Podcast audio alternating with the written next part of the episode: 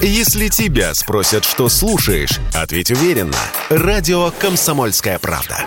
Ведь Радио КП – это самая топовая информация о потребительском рынке, инвестициях и экономических трендах. О ВИЧ-инфекции человечество узнало в 1981 году. С тех пор за 40 лет от последствий СПИДа умерли более 36 миллионов человек по всему миру, данные ООН. Излечились только четверо. Так что мы не слишком преувеличим, если будем называть такие случаи чудесами. Очередное из них сотворили врачи из Нью-Йорка. ВИЧ-инфицированной пациентке средних лет они пересадили стволовые клетки. Донором выступил ее родственник. Он имел редкую генетическую мутацию, которая препятствует размножению вируса. Кроме того, женщине перелили пуповинную кровь от новорожденного. И вот результат. С октября 2020 уже год с лишним, у пациентки никаких признаков инфекции. Да, ВИЧ бывает приходит снова, но пока что медики настроены оптимистично. И все же массовой практикой борьбы с ВИЧ этот метод станет вряд ли, сказал Радио КП один из ведущих специалистов по СПИДу в России, академик и профессор Вадим Покровский.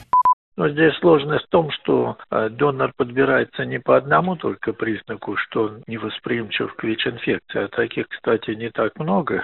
В Северной Европе, в Северной России всего один процент населения. Кроме того, нужно, чтобы донор по всем остальным критериям соответствовал. А это очень трудно, как вы знаете, подбирают индивидуально, иногда годами э, доноров ищут по всей Европе для одного пациента. Вот поэтому этот метод не может широкое применение найти. Сами ВИЧ-инфицированные, услышав об очередном чудо-методе, тоже берегут эмоции, поделился с Радио КП Иван Пчелин, председатель общественного движения «Шаги». Оно было создано 17 лет назад для объединения людей с ВИЧ. Люди с ВИЧ воспринимают это как э, просто разовые какие-то вещи, и они понимают, что это не массовое производство.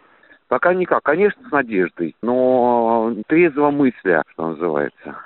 Первый в истории случай излечения от ВИЧ был зафиксирован в 2007 Удалось это группе врачей из Берлина, а их подопечным был американец Тимоти Рэй Браун, учившийся в Германии. В медицинских кругах он получил прозвище «Берлинский пациент». Умер Браун спустя 13 лет в 2020-м от онкологии. Василий Кондрашов, Радио КП.